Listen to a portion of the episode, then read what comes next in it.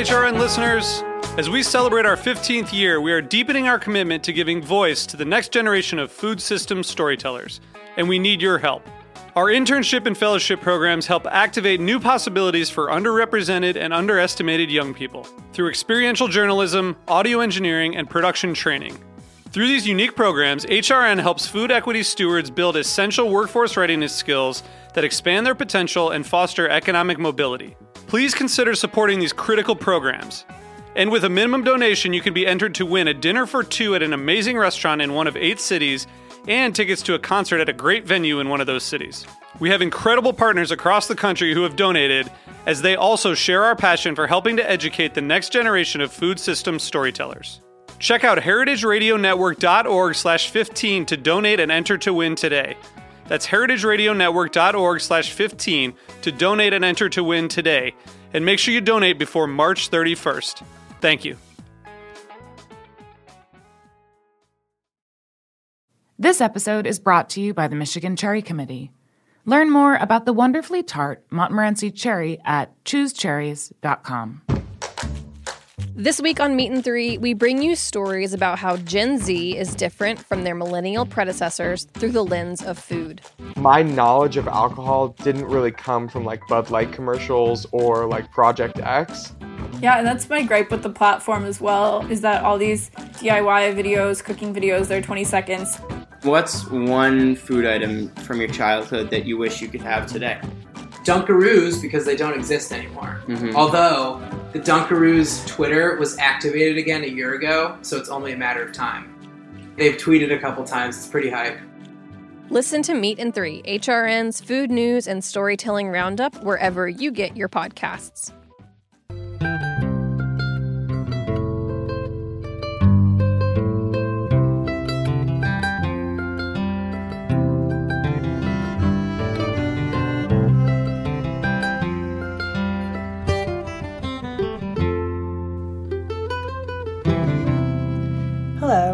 Lisa Held, and you're listening to The Farm Report, a Heritage Radio Network show about the people, processes, and policies that shape how food is produced today. For today's episode, I'm sharing a recording of a recent online panel I moderated for the James Beard Foundation as part of a series of webinars related to COVID 19 and the food system, in partnership with Civil Eats. In this conversation, you'll hear from farmers and other food leaders around the country about the things they've experienced in the months since the pandemic began. Black farmers losing markets for their produce in southern states, increased interest in local meat in Iowa, vegetable farms in New York moving their sales online, and so much more.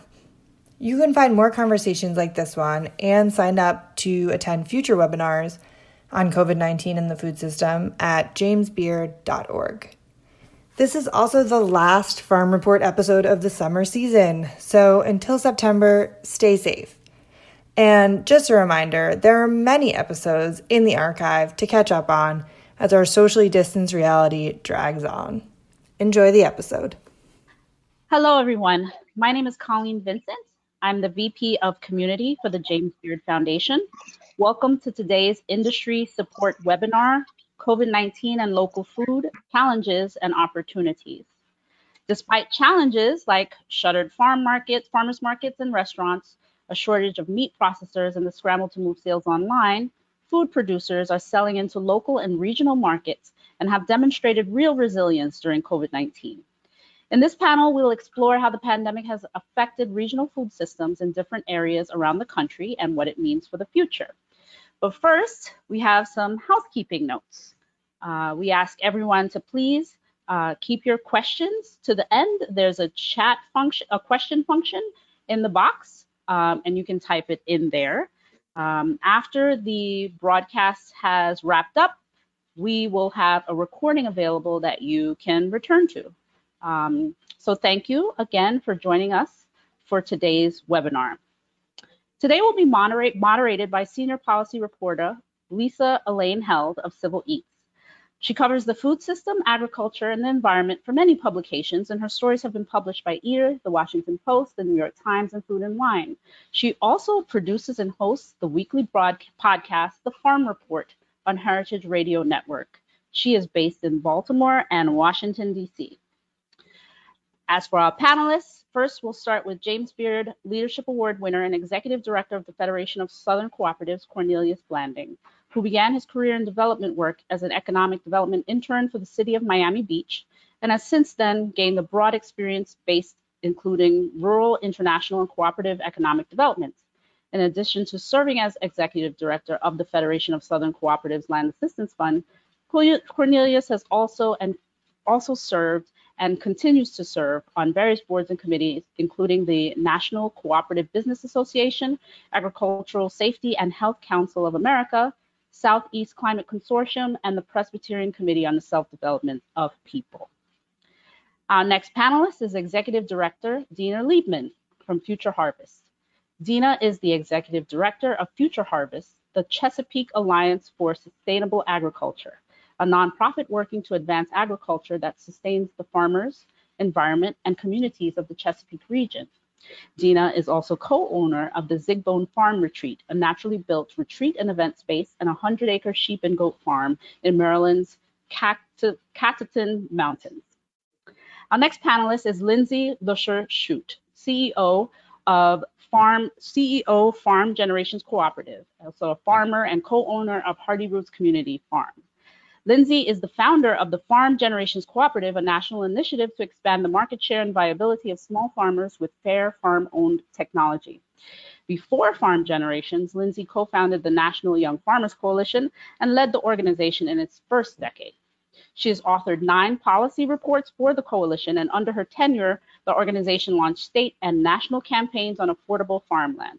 She was recognized as a champion of change by President Barack Obama and is the recipient of the Glynwood's Harvest Award. Eating Well magazine named Lindsey an American food hero, and she's among the 20 food leaders under 40 by Food Tank. Wendy Johnson is our next panelist. She's the farmer and owner of Jóia Food Farm and farmer manager of Center View Farms. She and her husband own and operate Jóia Food Farm, a diverse livestock and organic grain farm located in Northeast Iowa. They raise and sell meat and eggs direct to consumer through buying clubs and their e-commerce platform. She also works as a farm manager for her family's conventional grain farm, which she is trying to infiltrate by adding crop, livestock, and habitat diversity slowly but surely. And so I am very pleased to turn our panel over to our moderator, Lisa Elaine Held of Civil Eats. Thank you, Lisa.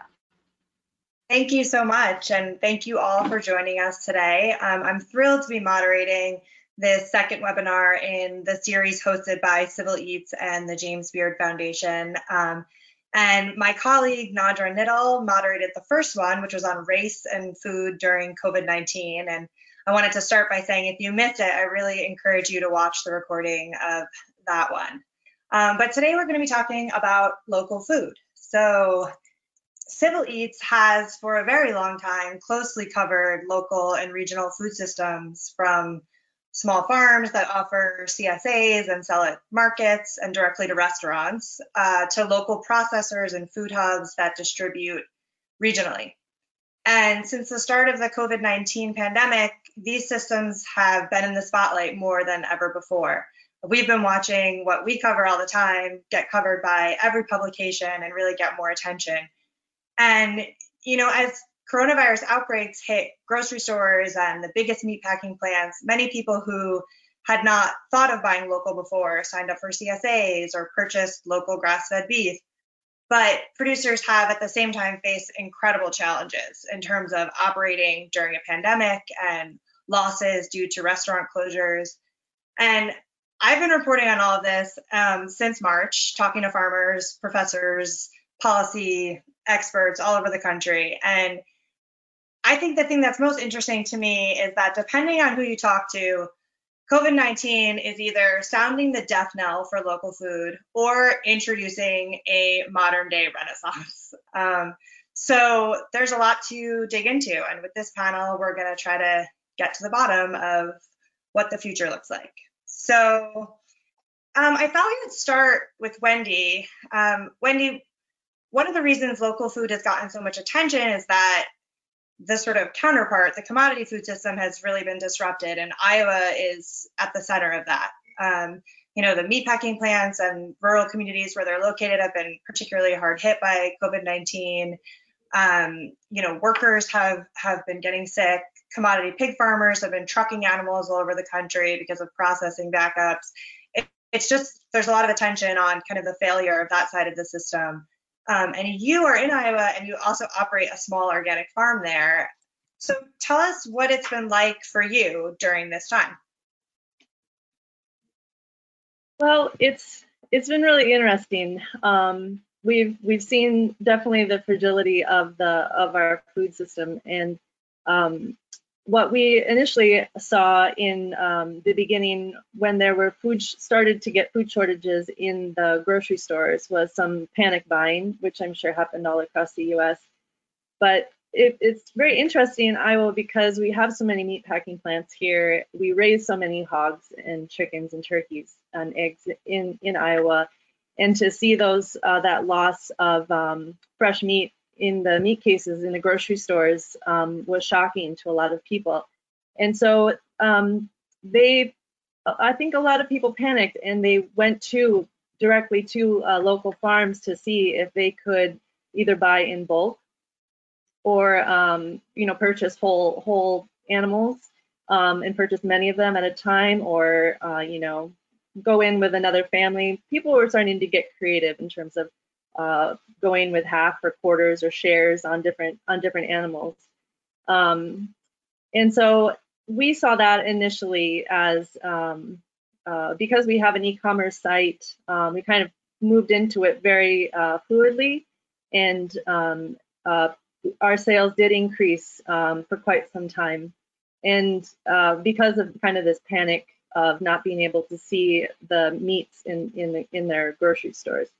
Um, as as as you said earlier, we we have buying clubs which have been quite successful for us. Um, but we also like to diversify our market, our, our marketing, and that include aggregation and uh, retailers and restaurants and it's kind of interesting to see how the how the buying clubs um, really increased um, in numbers um, during that time, and um, obviously the restaurants and the and the retailers um, suffered a little bit. Those numbers went down. Um, now they're kind of balancing out. but we also offered, starting a few years ago, we offered a CSA or a meat subscription, and we saw those numbers really increase um, in customers um, because people wanted this consistent uh, meat product um, delivered to them.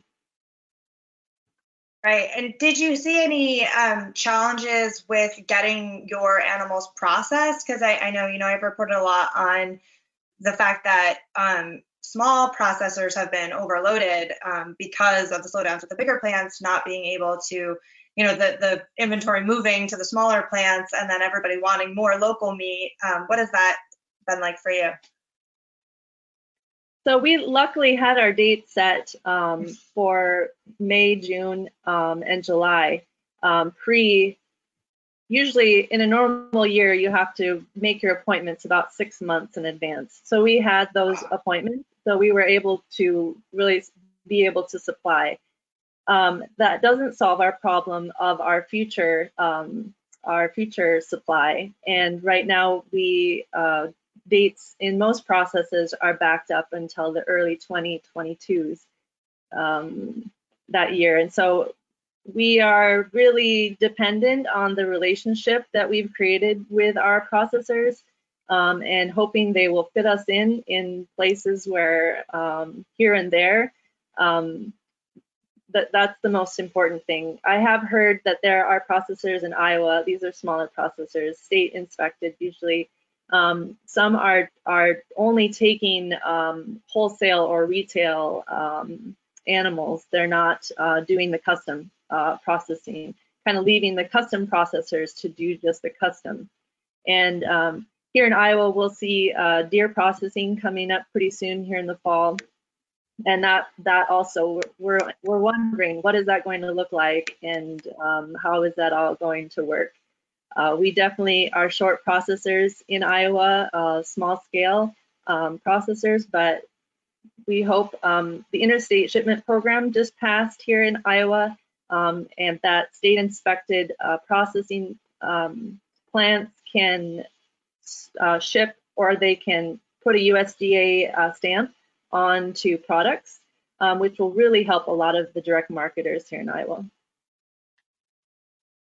Um, Wendy mentioned e-commerce, and Lindsey, um, I, I think that makes sense to go to you to talk a little bit about that. One thing that uh, we've heard a lot from small farms is that in response to the pandemic, they have shifted all of their sales online. And you had created this online sales platform for farmers, and I don't I don't know, was it not ready? It was ready, but you basically kind of had it catapulted into um, use by COVID. Uh, t- tell us a little bit about about that.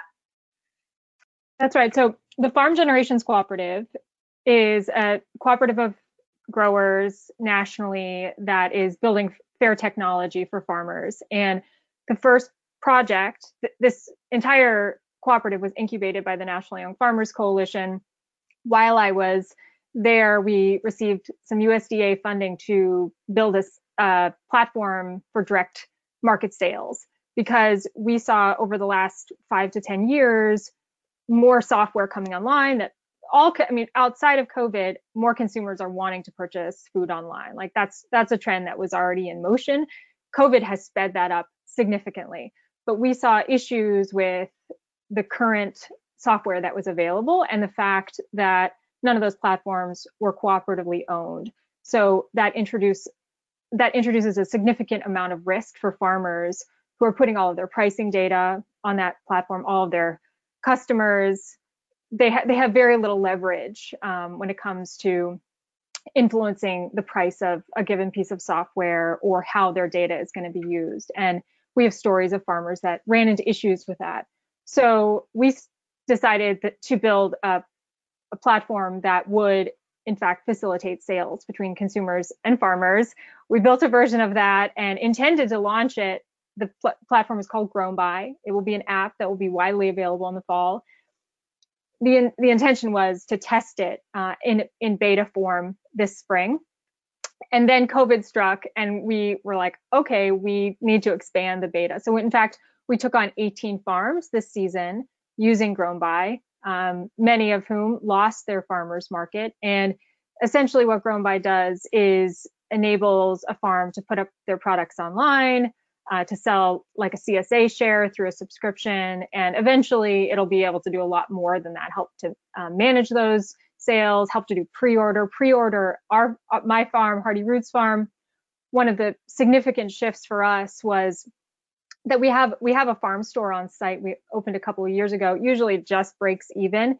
Like it's more of a i don't know i called it like a community endeavor just because we wanted to be able to open our front door to our community. Normally we sell most things through subscription. Not everybody's familiar with that. We ship um, a lot of product down to new york city.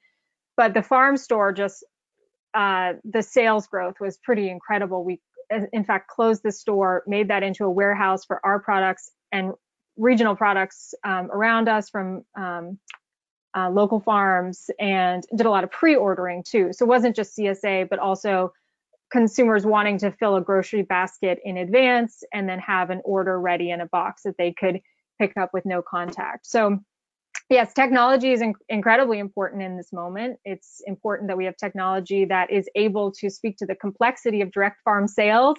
Wendy was talking about like the availability of meat. We're not like a grocery store at our farm store. We don't have product all the time. It like our it, it just varies. And so what we're trying to do with GrownBy and we're modeling is how can we just make that interaction between a, a farmer who is limited, has this incredible product available, but not in the same way you would expect um, with a grocery store uh, purchase and um, the, the consumer. So Yep, it'll it'll be available this fall. And right now we're in the process of talking to farmers about their experience with the tech that they have used outside of GrownBy this season, and um, are hopefully going to be able to solve a, a, lot of the challenges that that have arisen. But I think overall, the food system has changed. Like these these buying habits, um, whether it's subs- buying from a farm on a subscription basis or just purchasing food online, I think a lot of those things are going to stick. And certainly how farms are presenting themselves online and presenting their products i think that technology is going to be a fundamental piece going forward even even more so than it than it was um, before this um, uh, covid crisis occurred. Yeah i i want to get more into that. I think um, we're definitely i definitely want to hear what everyone has to say about sort of the future and and um, where these challenges become opportunities. Um, so let's put a pin in that. Um, but um, Cornelius, um, I wanted to hear from you. Um, you know, you you work with a network of farms and co-ops in the South that primarily is made up of Black farmers. Um, what have you seen in terms of the challenges the farmers in your network are facing? Do they look like some of the challenges Wendy and Lindsey are talking about? Um, what what have you been seeing? Yeah, well, thank, thank, thanks for the question. About very much so. So the Federation is a cooperative association of black farmers, landowners, and cooperatives all around the South. Uh, we primarily work in about nine southern states, deep South states. We have offices, physical offices, staff, and membership concentrated all around the deep South. Um, because we're working primarily with limited resource farmers, landowners, and cooperatives, uh, we have to deal with a number of issues. Uh, many of these are agricultural co-ops, but some are not. Um, and in their communities, we're dealing with everything from housing to access to credit to the to the issues on the farm. So we've seen many of those issues that have been discussed already. But one of the other things we always have to gear up uh, for disasters. And right now we're speaking about COVID-19. Uh, but as an organization, we had to do the same, exact same things after Katrina, after some of the tornadoes that tear through the South, uh, and now Katrina. I mean, now COVID-19.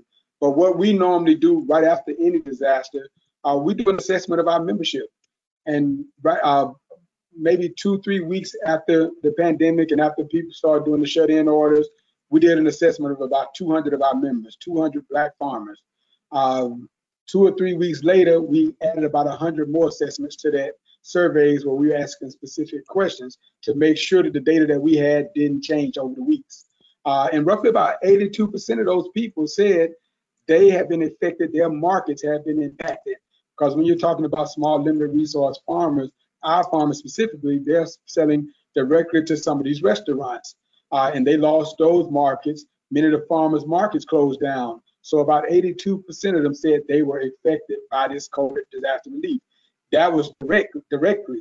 But you had, and then you had about 75% who didn't even know some of the disaster assistance relief was out there. So as an organization, what we were doing is really trying to make sure we got the information out but got it out in the environment where you had this disaster where nobody could move around. So now you're talking about an, an organization that's spread out amount, around the South with physical staff and locations that used to doing direct hands-on work have to now resort to telephones and Zoom calls, and the Zoom calls were very limited to us.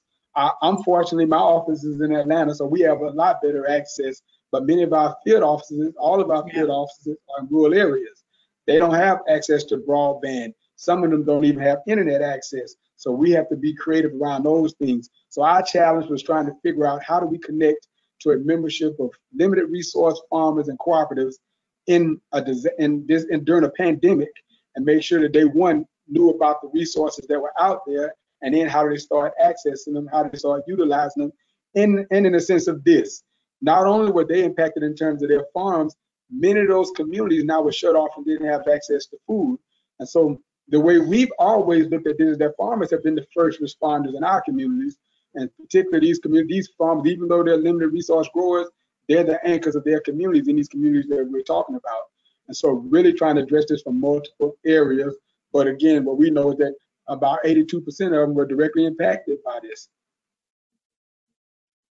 Yeah, and you know, you, you just mentioned there's there's sort of two crises, which is you know farmers are are challenged in terms of um, markets, and then also there's been a huge rise in food insecurity, and and one of the um, things that that the federation has done was you got a grant to do the the USDA Farm to Families Food Box program, and um, this is a really interesting example to me because that program has almost exclusively been in the news as a disaster. Um, they kind of gave up a lot of money and there was a lot of missteps and who got the funds and you know were they was, was it being used in the right way and your organization got the grant and seemed to just immediately be distributing tons of farm fresh food to a lot of people. Um, can you talk a little bit about why, like how we were able to so quickly mobilize um, farmers and the network to make that work? Yeah, yes, uh, and, and, you're absolutely right. There actually there are two faces to this program, and we understand all the challenges that are involved. One, when this pan this pandemic is new to all of us, and so here you are having the government trying to really ramp up resources and get them out to do something. And you know, there's there's different views around all of this, uh, but we felt the challenge in this as well. You know, one in order to put in the application uh, for this uh, for these agreements around this food box program, you had something like five to seven day turnaround. And so that's extremely difficult within itself, trying to get the amount of information that was being asked as part of this this this program to get all that kind of information together, get it in, uh, validate things in a short turnaround. Two, again, not many people, including the government, USDA, knew much about what was going on and what they really needed. So we were operating in that environment. And so I see it's a huge challenge for many others who might be interested in or might be better suited or in positions to actually distribute food to these communities. And so you had a lot of folks who couldn't access access it. Fortunately, we could, but we're a 53-year-old organization. Um, we're a 53-year-old organization with offices and staff around all around the South, with uh, folks who are on the ground working directly with our membership, the membership who own and control the organization. And regional marketing is something that we've known has been a critical part of what we do from the beginning. As a matter of fact, our organizations and the cooperatives that make up our organization were formed out of necessity. Uh, we were formed in the 1960s during turbulent times. So black farmers didn't have any option but to figure out systems that worked within a system in order to survive. Those were the 22 co-ops that created the federation. They came out of necessity and they formed the federation out of necessity. And one thing that's been clear to us is that we spend every hour of our days working on land retention issues, making sure that black farmers maintain their land base in a system that's constantly trying to take it. We spend all of our time making sure that farmers and co-ops have access to markets when there aren't any or when they're very inequitable. And so those things are what we've done historically over 53 years. And so we were set up to do that. It wasn't a big it wasn't a big transition for us to say, look, we're already set up to do this. And again, I mentioned to you, for us, farmers are farmers are the first responders because when Katrina hit, uh, those tornadoes hit, our our communities don't get fed unless those farmers provide that food. And it's no different with this food with this uh, pandemic. So the food box program, when it was announced, we already had converted our training center over to a distribution site with uh, one of the food pantries where the communities were coming in getting food from our training center. We had already converted our one of our co-ops over to a facility where we could get food down to a farmer's market in New Orleans where people could drive up. So it was an easy transition for us. But again, because of our history, because of our pain also. And so, but I do see the challenges with others. Uh, but this food box program by no means is perfect. Uh, this pandemic isn't perfect, uh, but we have been figuring out how to navigate the challenges around it to do what's most important and what I hope the food box program is set up. And that's to reimagine our food system, to really look at it from a local perspective and make sure that we build it out from a local and regional perspective, as opposed to depending on, as Wendy mentioned, some of these uh, processors who are large processors who were forced to close down and weren't and weren't able to process uh, things. We dealt with that issue also. Some of the folks who we're working with around meat, we had to scale back our program because we could no longer deliver meat because we couldn't get it processed. So those are the challenges. But the opportunities are how do we rebuild this system? How do we make sure that we build some local infrastructure that's owned by people in the communities and that we recognize farmers and communities as the ones who are really on the ground uh, supporting and uh, responding to their community needs, even in times of disaster.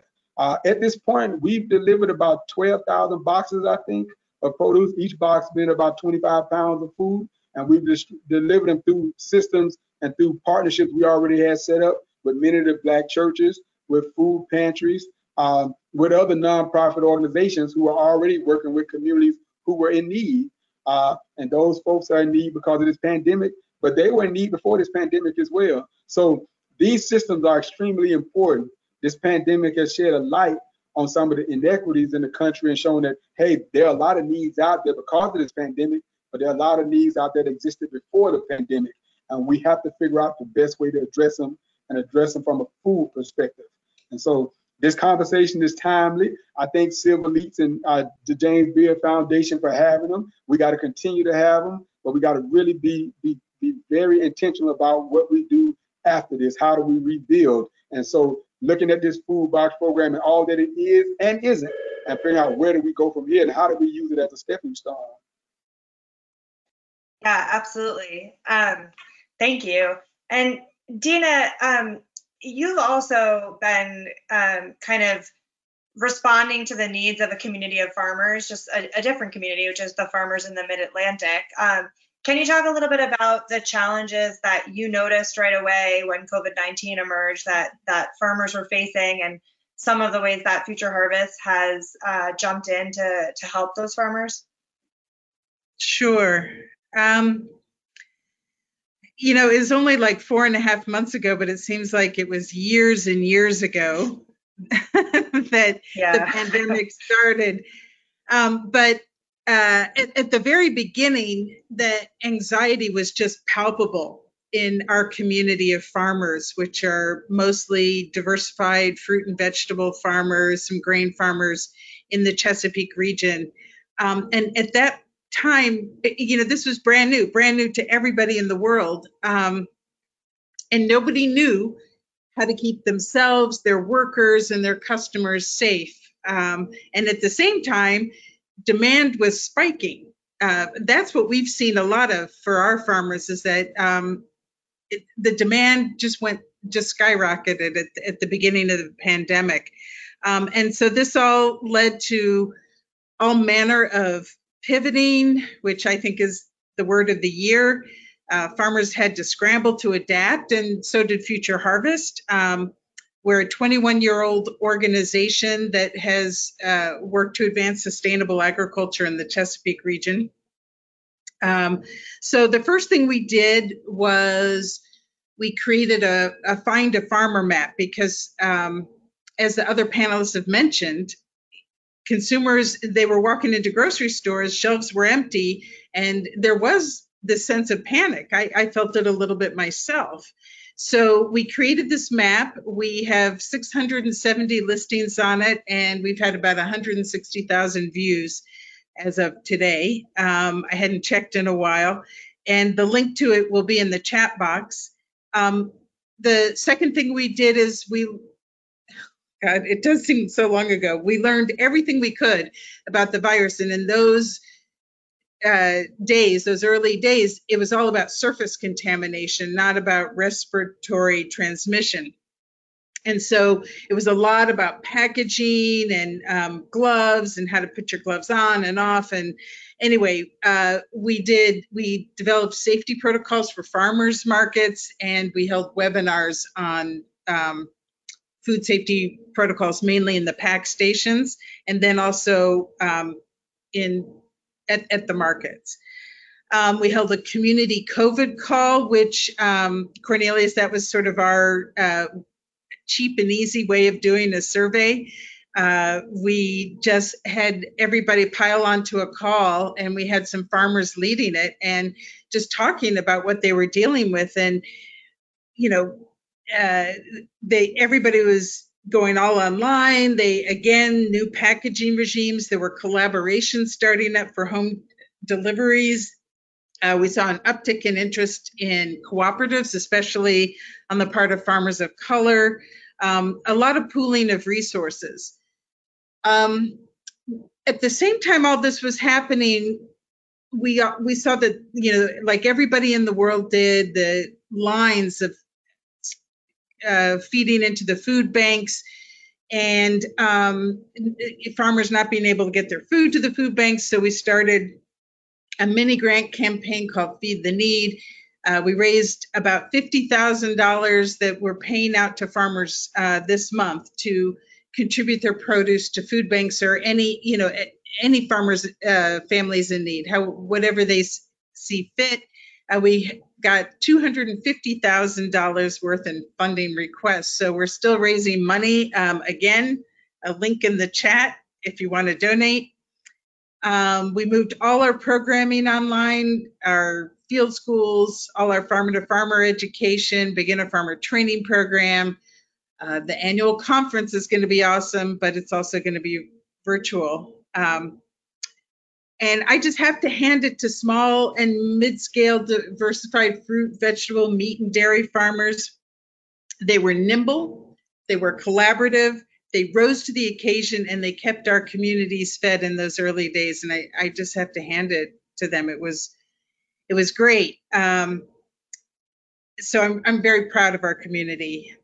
Um, and to sort of echo what all the other panelists are saying, this this pandemic is is shining a light on challenges. Um, there's a lot of uncertainty, but it's also providing um, a real opening for many opportunities. And so we're about to launch a project called the RCR project, Resilient Crisis Ready Chesapeake Food System. And it's going to start, Cornelius, with a survey um, on getting people's ideas, just a big brain dump on what they think we need to do to ensure that our food system is never in a weak and vulnerable position again. How do we strengthen our local and regional food system? What does that take? Anything from emergency seed banks. We, we had a run on seeds. Uh, farmers couldn't get seeds. Um, uh, many, any number of things, uh, local procurement standards, um, um, but I, if you're going to ask about policy, I can go into all that later. So, well, yeah. Sorry, yeah. go ahead. I just we're seizing this as an opportunity as well as a um, you know a, a difficult time.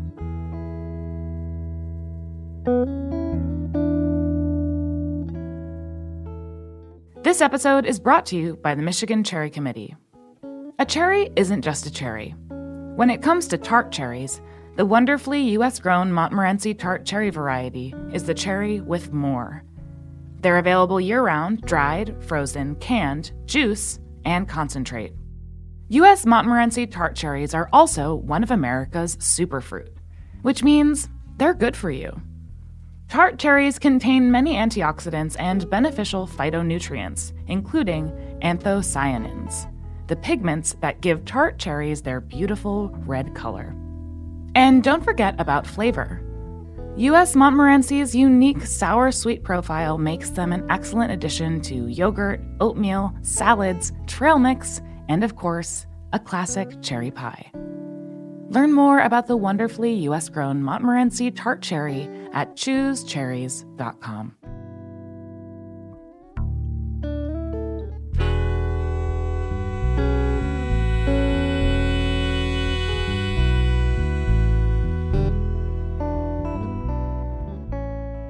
actually love to hear everyone, um, if if you'd all like to kind of weigh in on this this question. I mean, Cornelius, you made this point that um, this is one disaster, right? And there's been a lot of there have been many other disasters faced by farmers, and we're also still, you know, standing in the middle or at the precipice of a of a major disaster, which is the climate crisis, and and thinking about that, right, while we're in this other one.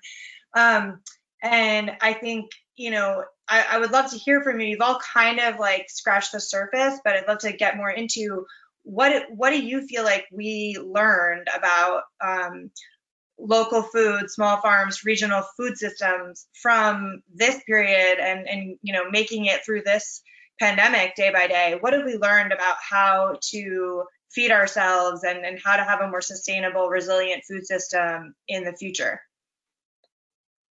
Um, I think consumers have learned a lot. I'll say that much. You know, yeah. I mean, I'm we're kind of like, you know, this is what we, this is we've we've been part of this system. We know it well. It's been mm-hmm. the first time where I have felt as a farmer truly essential.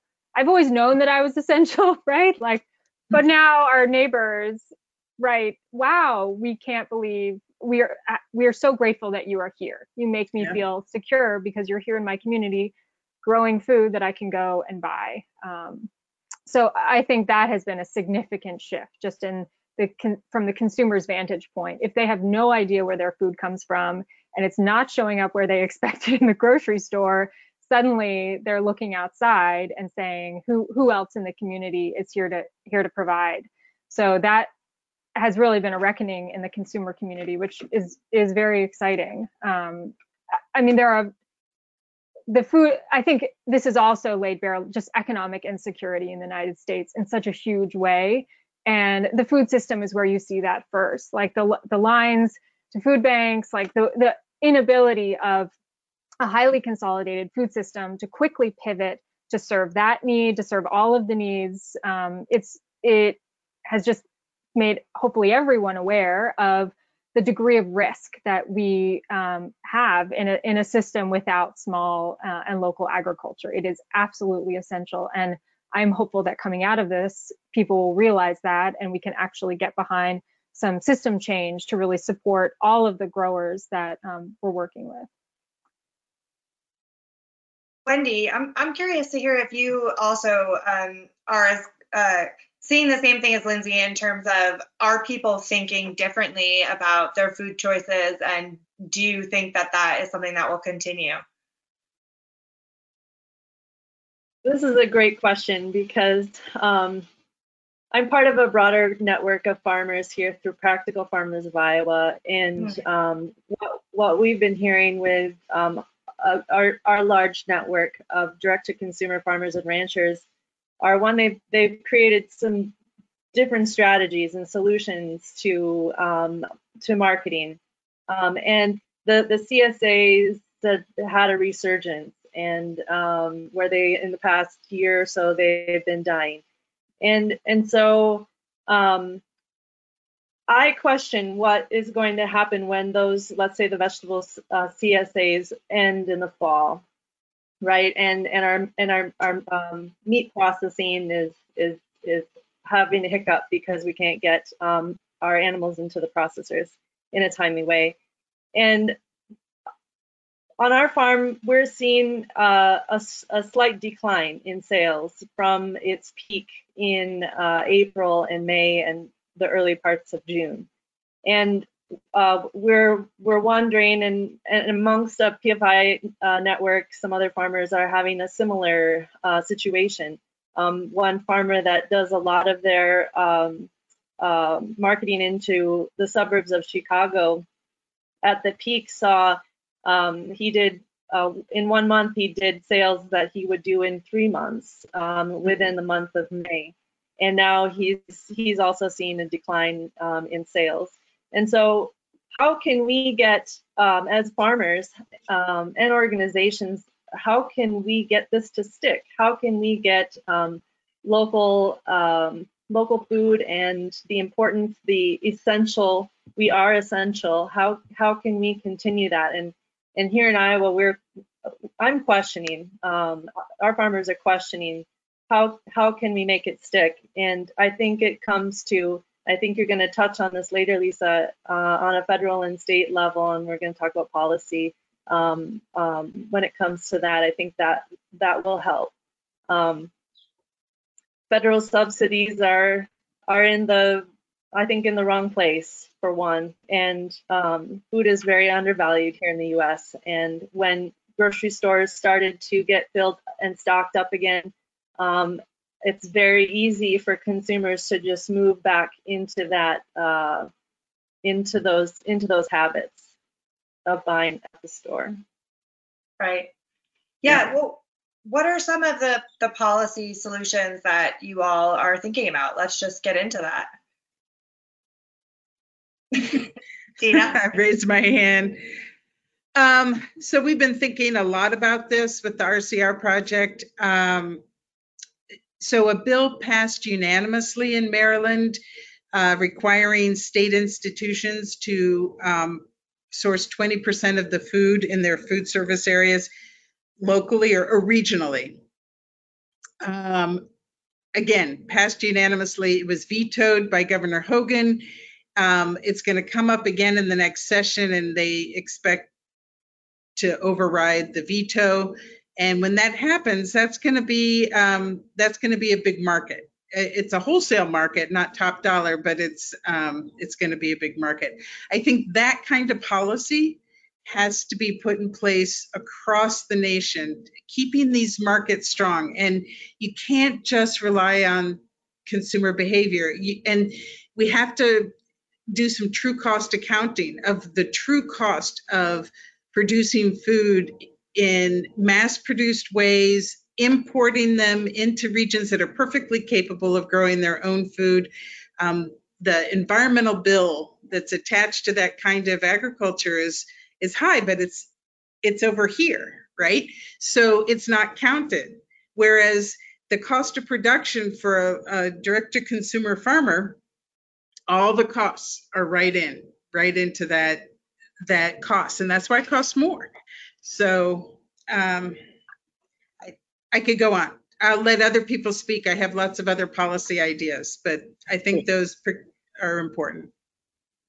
Uh, this this is this is a this is a huge this is a huge conversation. I know we don't have time for all of it.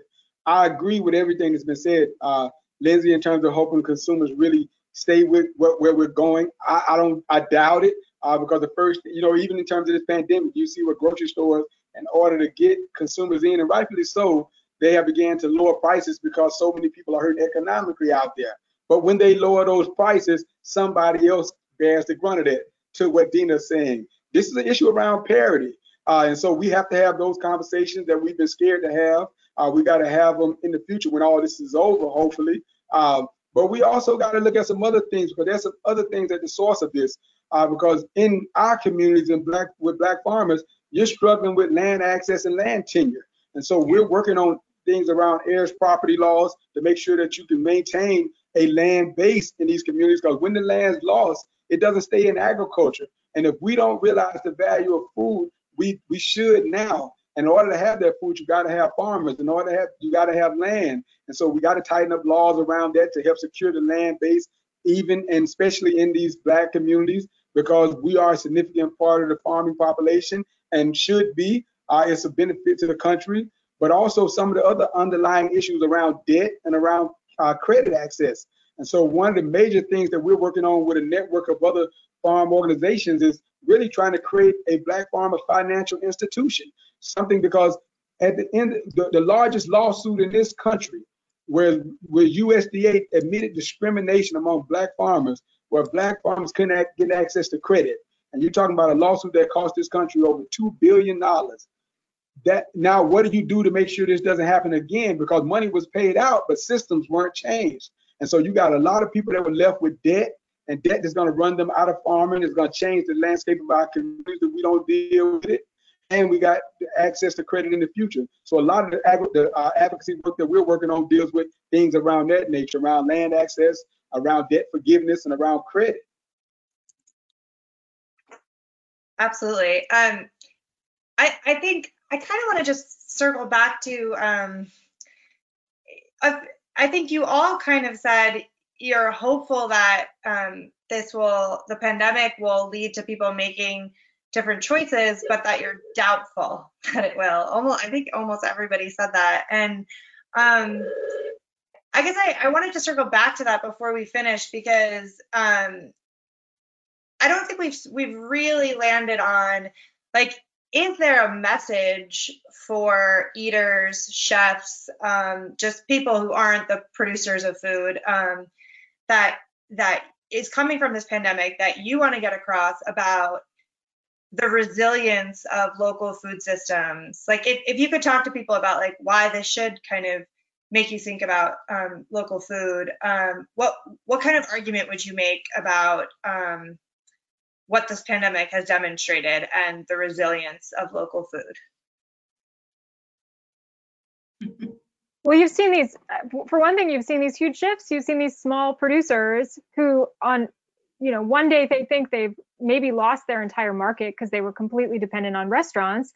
But then a couple weeks later, they could actually shift because mm. they were small enough and they had enough community connections to pick up the phone and say, can I sell at your market? Can I join your CSA? Can like we've just seen some amazing um, relationships and new collaborations and partnerships come out of this that are only possible when you have a regional relationship based food system like Cornelius like the federation of southern cooperatives is a perfect example of that you you've been around for 50 years families and and businesses that have been tied together in a way that presi- pre- presents such strength and resilience in in a moment of crisis. So i, mean i think that yeah the, sure like people are going to see lower prices at the grocery store and some are going to need to take advantage of that given what's happening with jobs with unknowns with unemployment. I mean there's there's so many variables that are going to require that some consumers need to to do what they can in this moment. But i think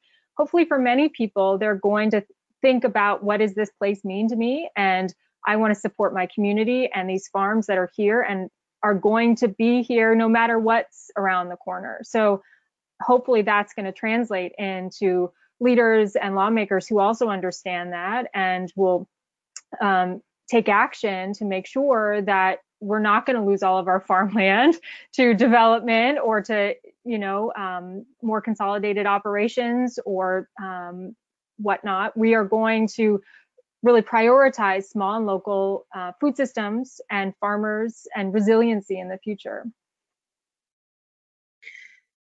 but I got to say, I, I agree, but I wouldn't want to rely completely on raised consumer awareness. I really, really think that this is an opening for real policy shifts.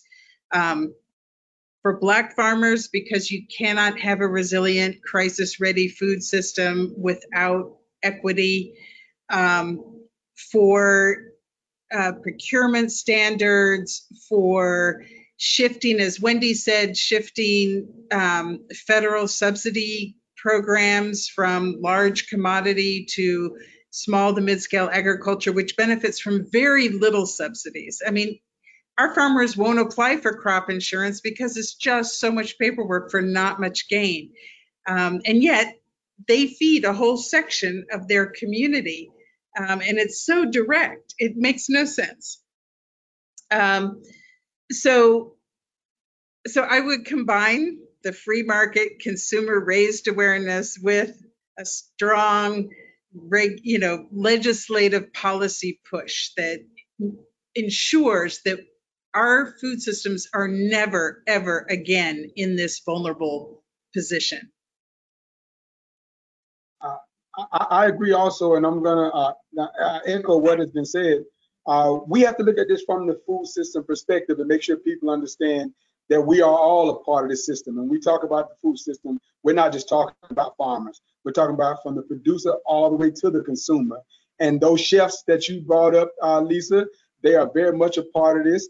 Um, they're preparing the food, and I think they have a they have a lot of influence uh, on folks that come to these restaurants and beyond and I think we have to use all that influence for the things that Dena and Wendy mentioned in terms of really how do we allocate or reallocate resources.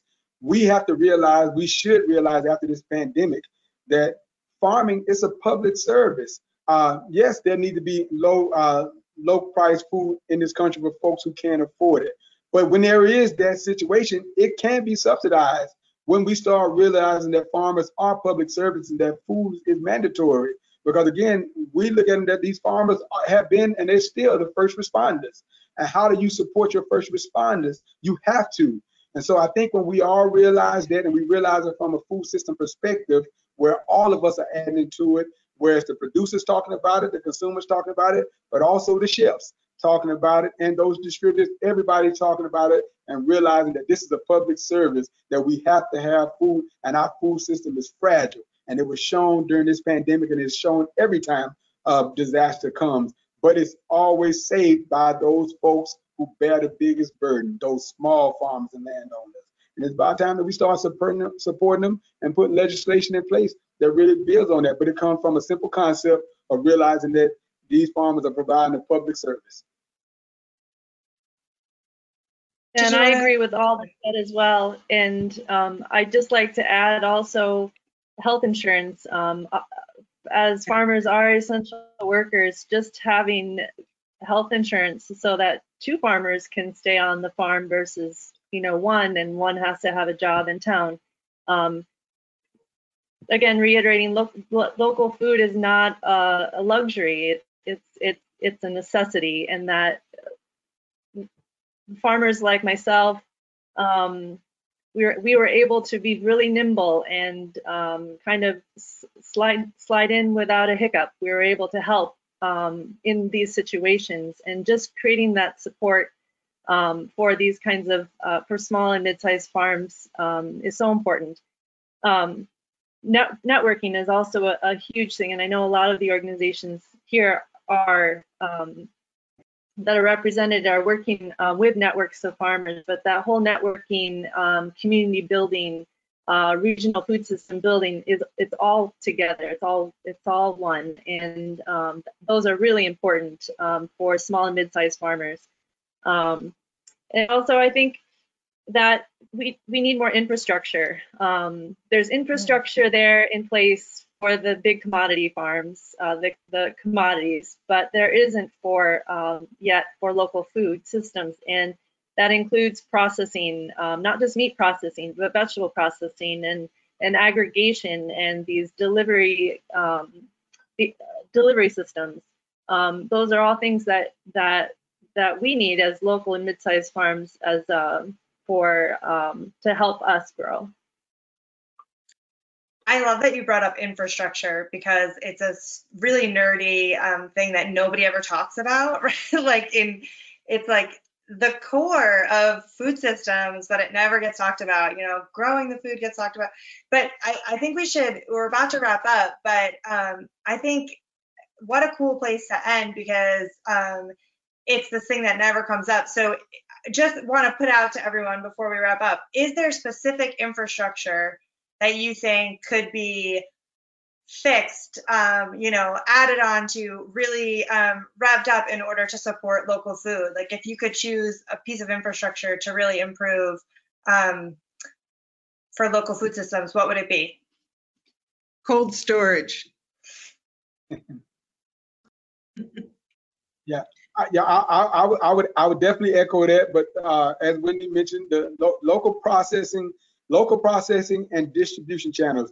We found dealing with these food box programs, it's hard to get uh, transportation in when you talk about moving from a farmer to a nonprofit, moving small places in the community. Nobody can do that. And so really having access to that infrastructure that both have mentioned here, that Wendy and Dean have mentioned, but also transportation in there. But at the heart of it, it has to be owned by those farmers and their communities make it local. Otherwise, that you put it at the risk of everything else.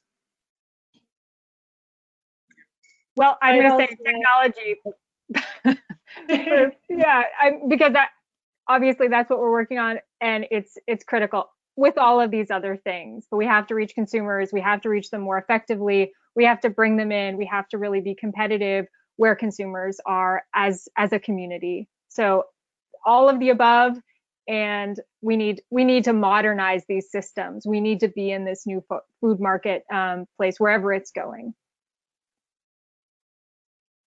Wendy, did and you want to add Because I'm in the meat business, I just want to add um, these expa- uh, expanding um, current meat processing plants in Iowa. These smaller Yes. custom processors, um, supporting them or being able to expand those um, businesses um, would be really helpful. I think Will Harris said one time that uh, every state in the U.S. should have a mid-sized uh, processing plant. Uh, you know, that's somewhere in the middle, not really small, not really big, um, but that can that can support um, a number of far- farmers um, and their processing needs. Um, but also the expansion of some of these smaller units, which are scattered across every state. um, that support is really needed. Uh, I actually, Wendy, that's so funny that you said that because I interviewed Will Harris once and that it's the same. He said a similar thing to me that really stuck with me, which is he said, My farm is not scalable, but it is replicatable, which, you know, there could be a, you know, incredible, all these small farms all over, all over the country and, and systems that support them. Um, well, thank you all so much. Um, this was an incredible discussion and uh, thank you all for joining us. Pleasure. Thank you. Thank you. Thank you, everyone, so much for being here. Please have an awesome rest of your day. Thank you so much to our panelists for such an incredibly robust discussion. Uh, and please check out the uh, virtual events uh, tab on the James Beard Foundation website if you'd like to uh, go to more uh, webinars like this one. So have a great day, everyone. Thank you all so much for listening to the Farm Report on Heritage Radio Network. If you enjoyed the conversation, please subscribe to the podcast, rate it, and share it. We'll be back in the fall.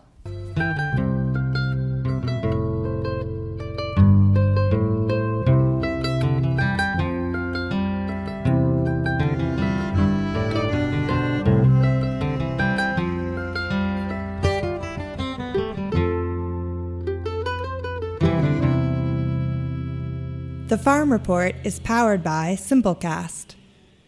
Thanks for listening to Heritage Radio Network, food radio supported by you. For our freshest content, subscribe to our newsletter. Just enter your email at the bottom of our website, heritageradionetwork.org. Connect with us on Instagram and Twitter at heritage underscore radio. You can also find us at facebook.com slash heritage radio network. Heritage Radio Network is a nonprofit organization driving conversations to make the world a better, fairer, more delicious place. And we couldn't do it without support from listeners like you. Want to be a part of the food world's most innovative community? Subscribe to the shows you like, tell your friends, and please join the HRN family by becoming a member. Just click on the heart at the top right of our homepage.